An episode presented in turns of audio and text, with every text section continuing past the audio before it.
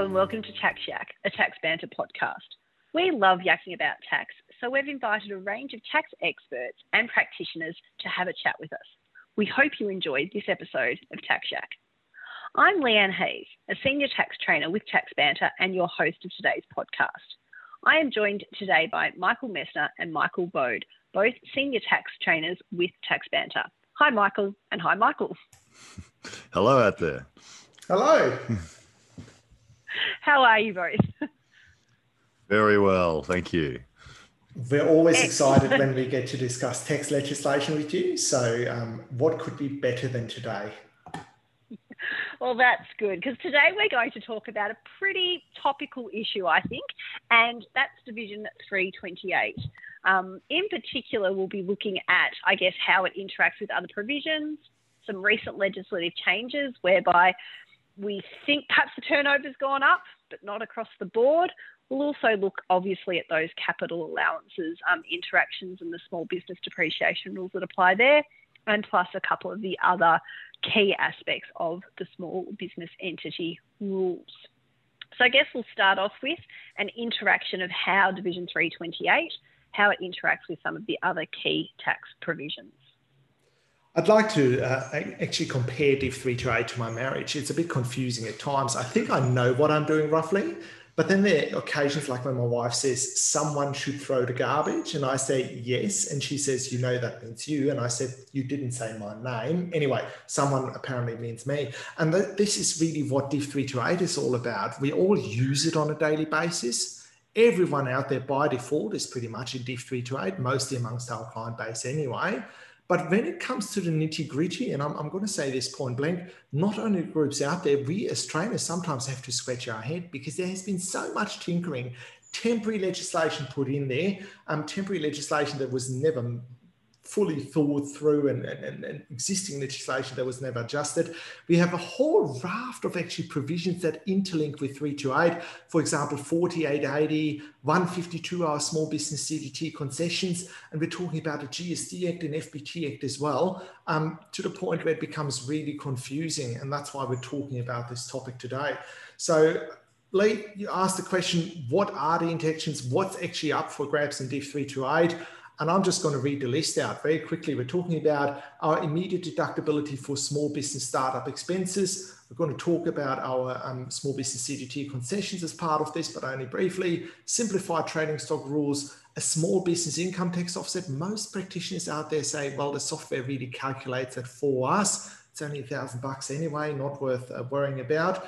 And then obviously the big ones, our um, capital allowances, which we'll talk about in detail today, and then the GST choices that we have available to us, including the cash basis and then a couple of FBT exemptions. Yeah, excellent. So I guess, Michael. I, am just stunned still at Michael's uh, Messner's just analogy there with the with the relationship and, and when you run through those concessions. And my overall thought here that Division three two eight is not often used by many people. It's often seen as a little bit too difficult, a little bit too complicated, and it's shifting too fast. And therefore, what do you do? You disengage and you don't actually bother to apply it. I don't know if that's the uh, like a marriage, then that's not a great one, unfortunately. Great disclaimer. I love my wife. She's sitting right next to me, listening in at this point in time. I'm sure that wasn't intended at all, Michael, but that was just where it was reverberating through my, my mind. Yes. Sorry, Leah. Oh dear. No, not a problem. Um, so when we're talking about our small business entities, obviously we have a set of criteria that we need to start off with. There's no point in talking about what we can get until we know who can get it. And the key criteria for that small business entity, of course, is is turnover, isn't it, Michael Bode? Indeed, it is. uh, so indeed, and, and often a misunderstood go. concept the, the, the whole the, the turnover uh, aspect about whether we can get in or not. Who is actually eligible to get access to it? And we've got uh, now increased turnover to the $50 million turnover that gives us access to some of these concessions uh, right out to $50 million turnover. So the, the and, and the, the provisions that apply to determining your turnover um, you know, is aggregated turnover. So what do we need to be looking at? We need to be looking at our entire turnover and we're looking at forecast turnover as our primary reference point. Especially... Yeah, and even that in itself is so confusing, isn't it? Um, I find that it's borrowed. This definition of who is a small business entity is borrowed for a lot of these new concessions that we see, these temporary concessions.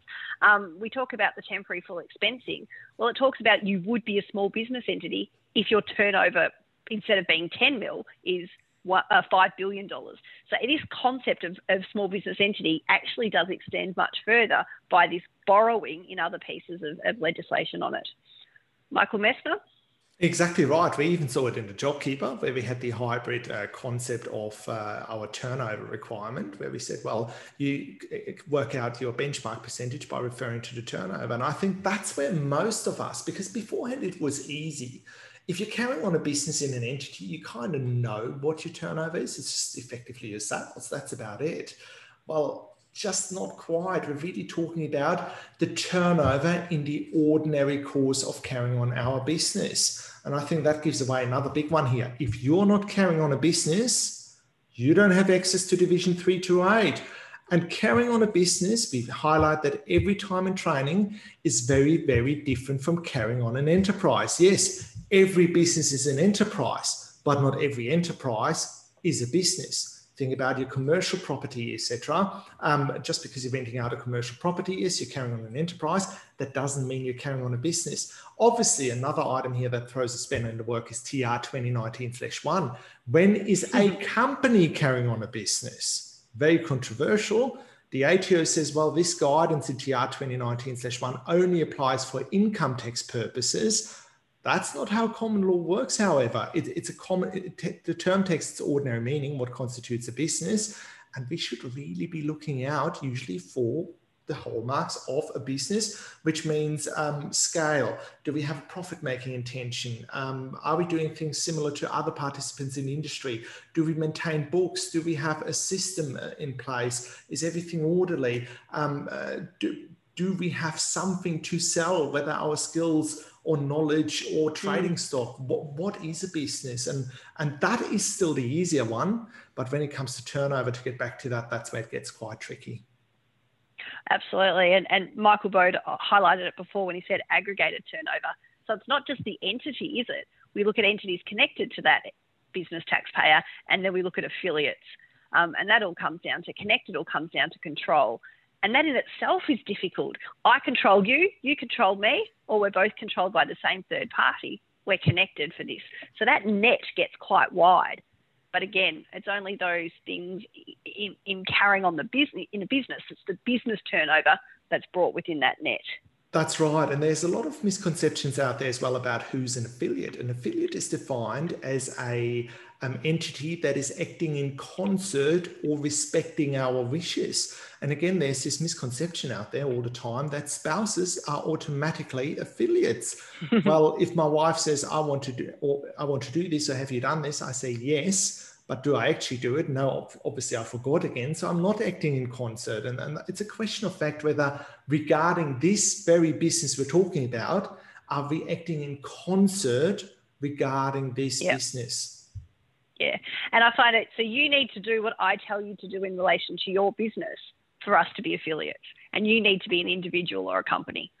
You can't be affiliate that direction um, with other entities. Yeah, it's interesting. Exactly. Um, and then, of course, you've got the testing years, which in itself is, is challenging and depends which concession you want as well. So, in some instances, you're looking at last year. In some years, you're looking forward to what you think this year is, but only if last year or the year before you were below 10 million. And then sometimes you're waiting to the end of the year and reflecting back. But you can't be a small business entity um, for the purpose of, say, the GST cash accounting if you're at the end of the year reflecting on what it was. It has to be one of those first two tests.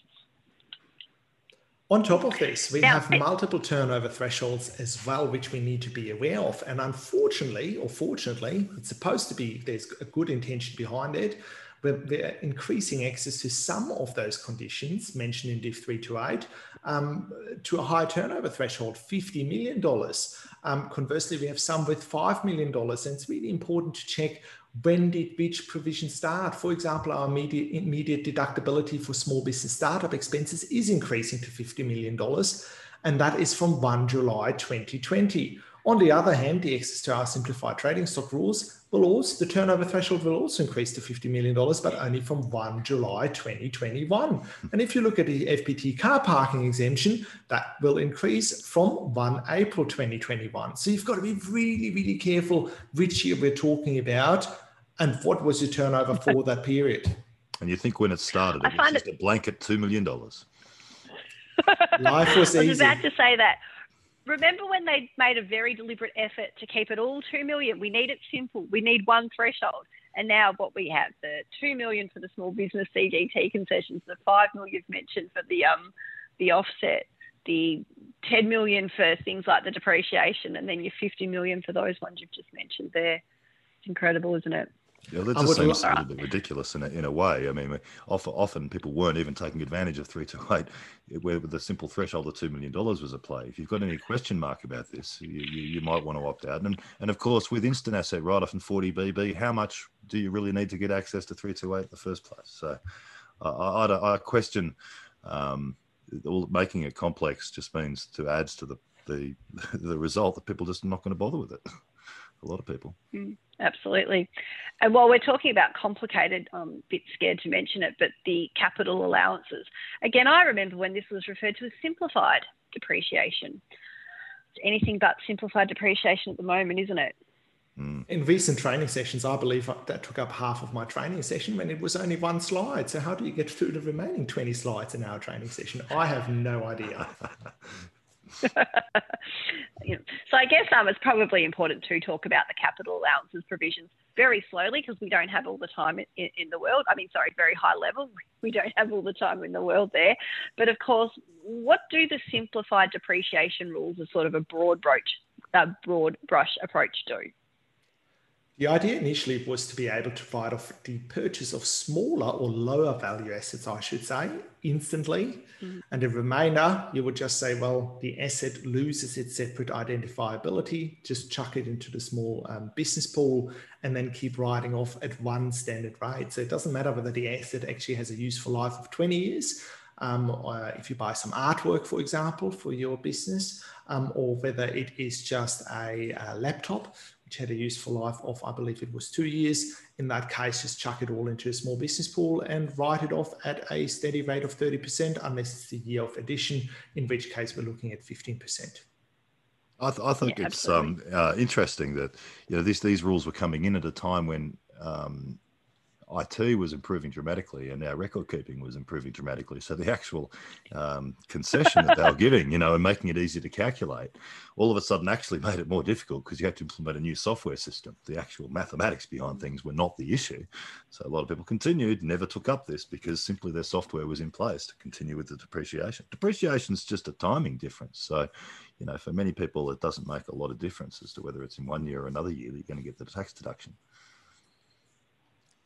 Mm, absolutely. I, am always staggered by this sort of idea of giving you a big deduction today. It doesn't give you anything you're not already entitled to. It just changes when, doesn't it? Mm. And there's a high level takeaway as well. It's easy to charge the depreciation at the beginning, but hopefully that asset will be used in a productive way, which means you have the profits in the future. And if you have the profits in the future, you will need to pay the tax on it in the future if you already deducted everything from the get go. So, again, tax planning 101 be careful about what it means in the future years if you instantly write off an asset at this point in time. Yeah. And i think up until this point in time pe- people were happy to use the small business depreciation rules. I know when i talk to clients if you had a small business taxpayer you probably were using the small business depreciation rules. Um, easy. Anything less than the low cost asset threshold which legislatively sits at $1000 it's just it's gone up to 20 25 30 150. Now we've got it fully expensed. And then everything else went to the pool. So it just gave you quicker depreciation, not too quick. So you still had the pool balance to shelter future um, adjustments against. But now with the temporary full expensing, people are changing that decision, aren't they? Absolutely, because you are able to actually choose whether you apply to capital allowances. And we've got to be clear if you choose not to apply to capital allowances under 328D, that doesn't mean you're entirely out of Division 328. Every subdivision stands on its own legs. So you could still have, um, for example, the prepayment rules applying or your small business income tax offset if you apply for it.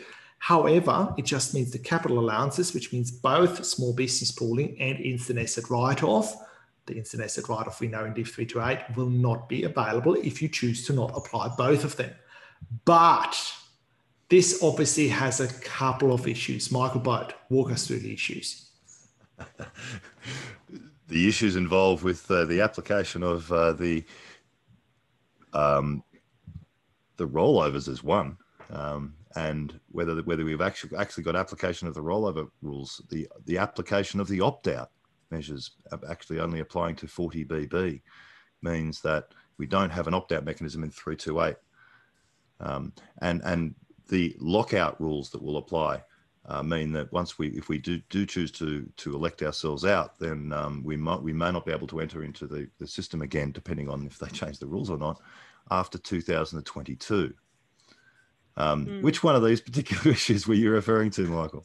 All of them, pretty much. Um, and, and I, I, th- I, think they all work together in combination because you mentioned one, well, multiple items that all play together. One very, very frequently overlooked item here is that an asset that was instantly written off using the instant asset write-off in Div 328 never makes its way into the pool. So if you dispose of that asset later on and you get receive consideration for it, that means you have an instant balancing adjustment. You cannot offset that consideration received from the pool balance, which then leads to that issue that um, you are not able to use the rollover provisions provided it was destruction of the asset, involuntary destruction or disposal of the asset, and then you get an insurance payout. You can't roll that over, that assessable balancing adjustment into a, um, replacement asset, so to speak. So obviously you would then use temporary full expensing or the, the instant asset write-off at that point in time to expense that replacement asset, but still it might not um, see you come out um, level where you would have otherwise expected to be.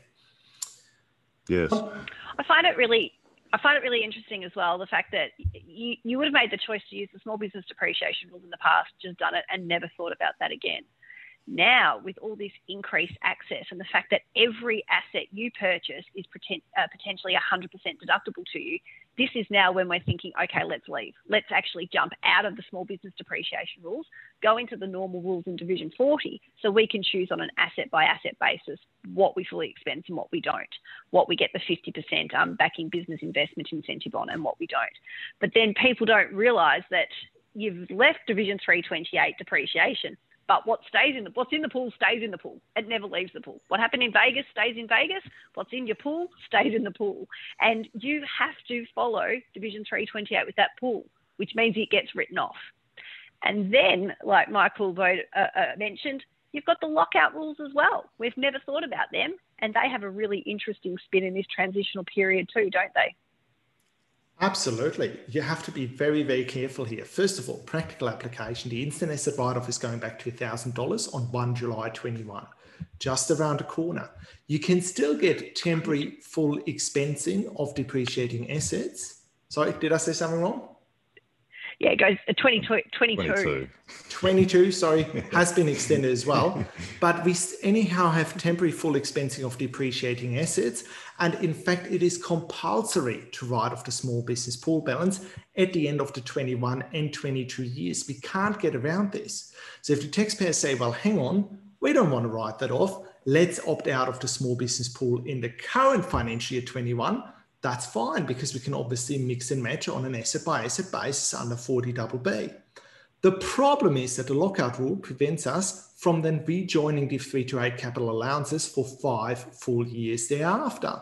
And here's the issue that rule is suspended at the moment. We can still opt out in 21 and then opt back in at any point in time there later in 22. But if we were not in 328 in the 22 financial year, then we are locked out for five years from there on because there is no relaxation of the lockout rules. And one additional comment here I hear this being uh, mentioned quite incorrectly at times. The lockout rules is what prevents you from joining the 3 to 8 capital allowances again.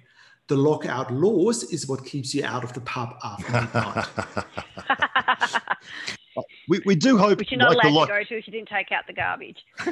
like the lockout laws in relation to the pub, we do hope these laws do change though, because it, it does seem ironic that in that 22 year, if you you still maybe want in that year want to opt out, uh, and and if you do that, do to that, you may end up in a problem uh, in future years. So let's hope that something changes yeah. there. They'll extend it or further, either the full expensing gets eased back or the uh, the lockout. I think one one absolutely practical tip here is just going forward. Everyone out there, make sure you maintain a proper work paper. Your software for your financials is probably not capable of doing it. Maintain a proper work paper detailing when the asset was acquired and whether the instant asset write-off was used or whether it was added into the pool, because mm. that'll help you work out what happens to the asset when you actually dispose of it at a later point in time.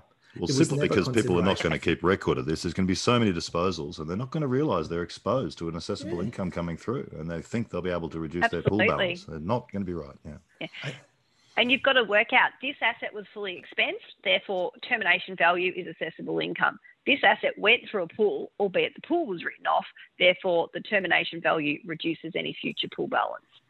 Mm. Um, and the other thing, of course, just to round out the capital allowances, is we only need to monitor our use of those assets, or we have changes for use, changes in use, adjustments to the pool, only for a short period of time compared to normally in Division 40, where we're constantly monitoring that, that taxable use, aren't we?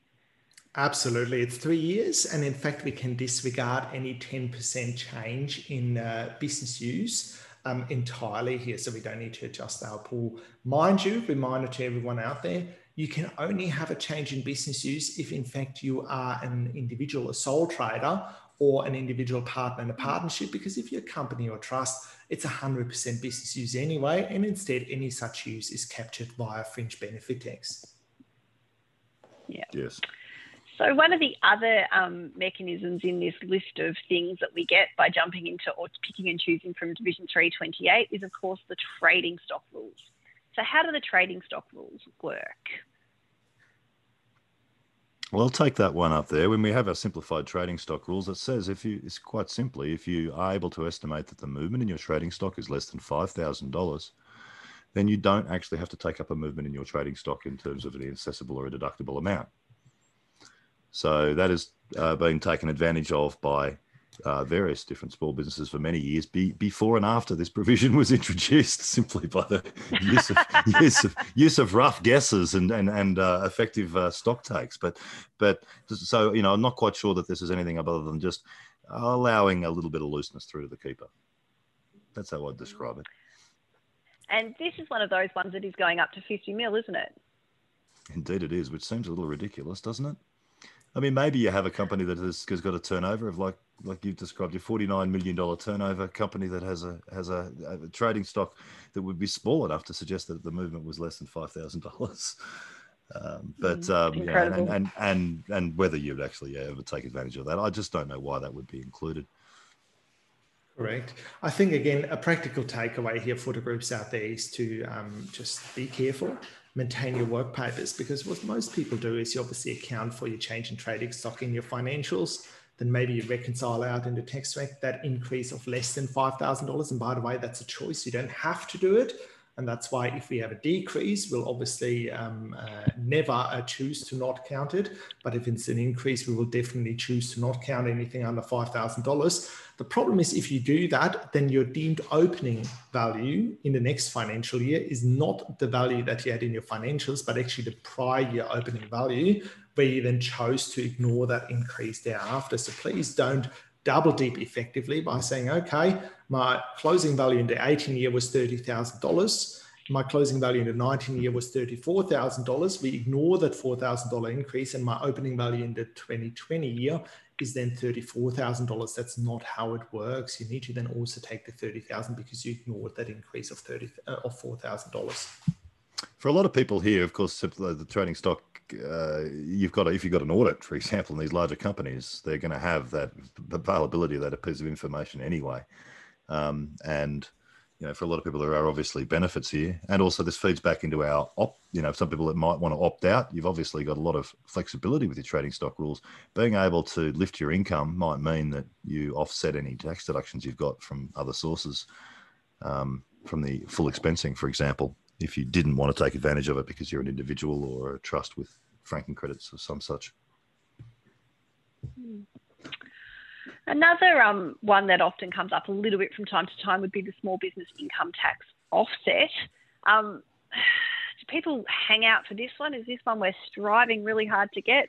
The computer calculates it, doesn't it?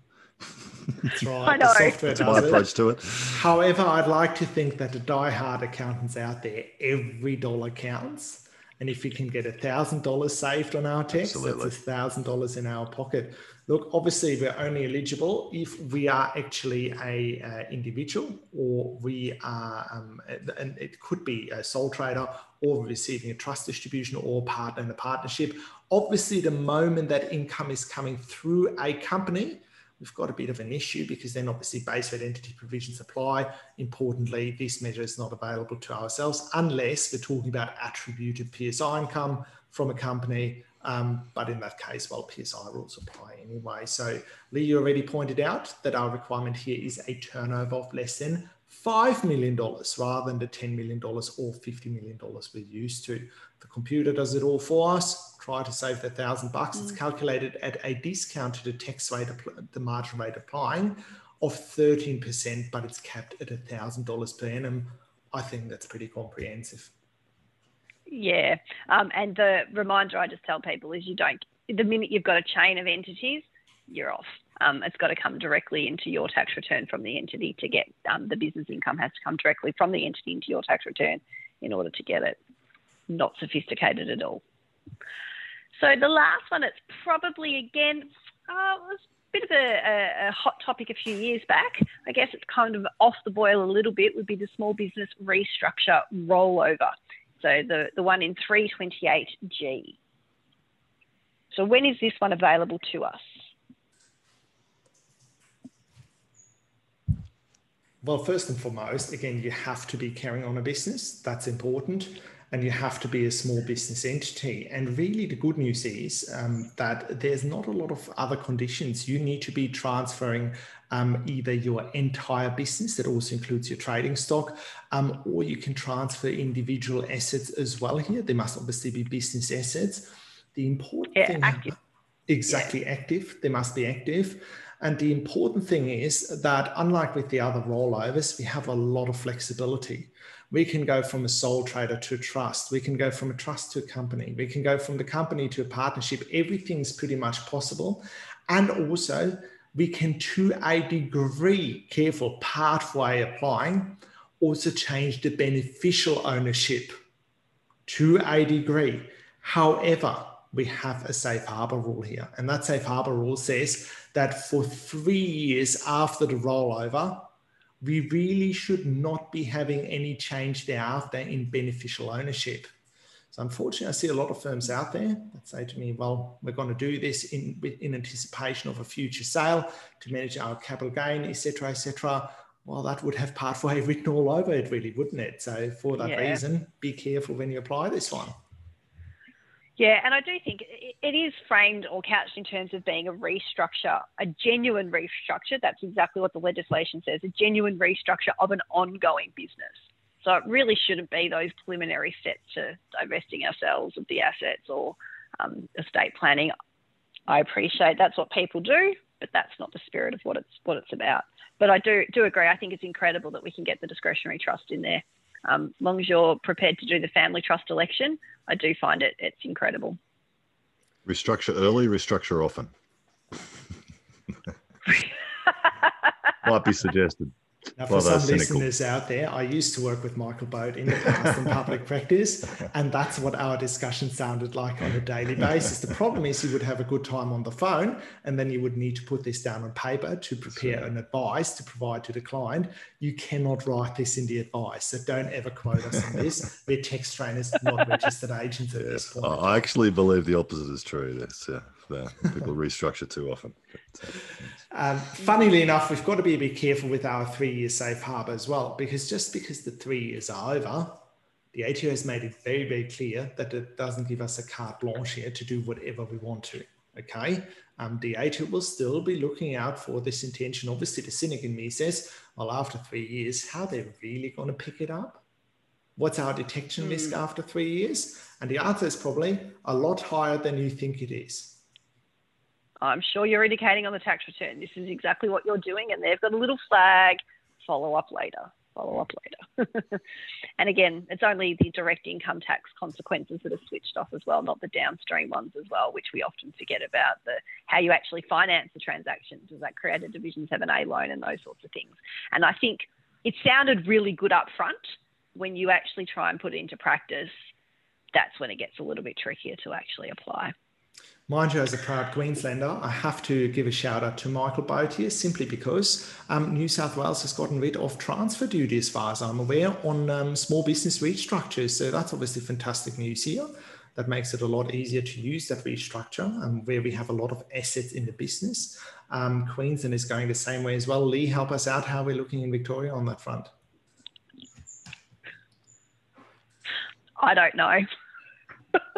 I actually didn't look into that one. I probably should have. I, actually know. I, I, don't want to boast being a Queensland again. I always joke nothing good ever comes out of Victoria when it comes to tax law and the Old Corporations Act, but that goes back more than two decades now. Um, the answer is no, that would be a, a, a, dutiable transaction in Victoria as well, as it would in most states and territories, though. It would be in SA as well, it would be in WA, DNT, um, Tassie as well. So I pretty much covered everyone.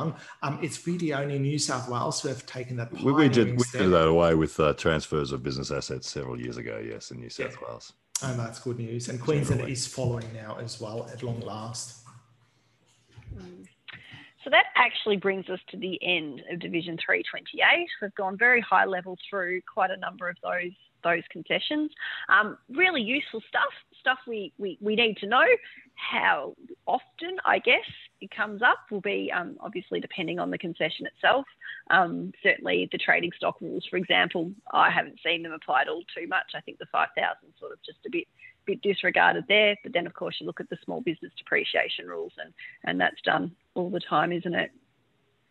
That's 100% right. And I think we have gone, as, as we already said, from a very simplified regime to a more and more complex regime. Unfortunately, that's a feature of our tax law, but that's great news to the groups out there you can actually achieve something great for your clients and charge for the advice as well. Think about it in the past, oh, it's an asset worth a thousand bucks, just chuck it in the, uh, write it off instantly, the rest goes in the pool. Well, you couldn't charge for that.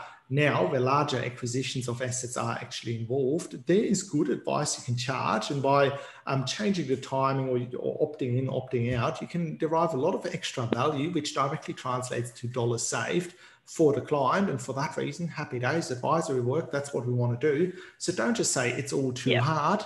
Have an open mind. There's a lot of good guidance and a lot of good literature out there, and you can achieve something great for your client. Yep. Indeed. And you Indeed. can opt in or out of each one of those concessions separately, can't you? Absolutely. Opportunities to save our clients an enormous amount of money, much more than ever before. Well, thank you both today for coming along and chatting to us about Division 328. And thank you everyone for listening to this episode of Tax Yak. I've been chatting with Michael Bode and Michael Messner. If you'd like to connect with us on social media, you can find Tax Banter on LinkedIn and Twitter. Let us know your take on episodes or suggest future topics or guests. Our podcast, please take a moment to rate and write a review for the show wherever you are. It helps to improve the profile of the show, and we love to hear your thoughts. We look forward to you joining us next time.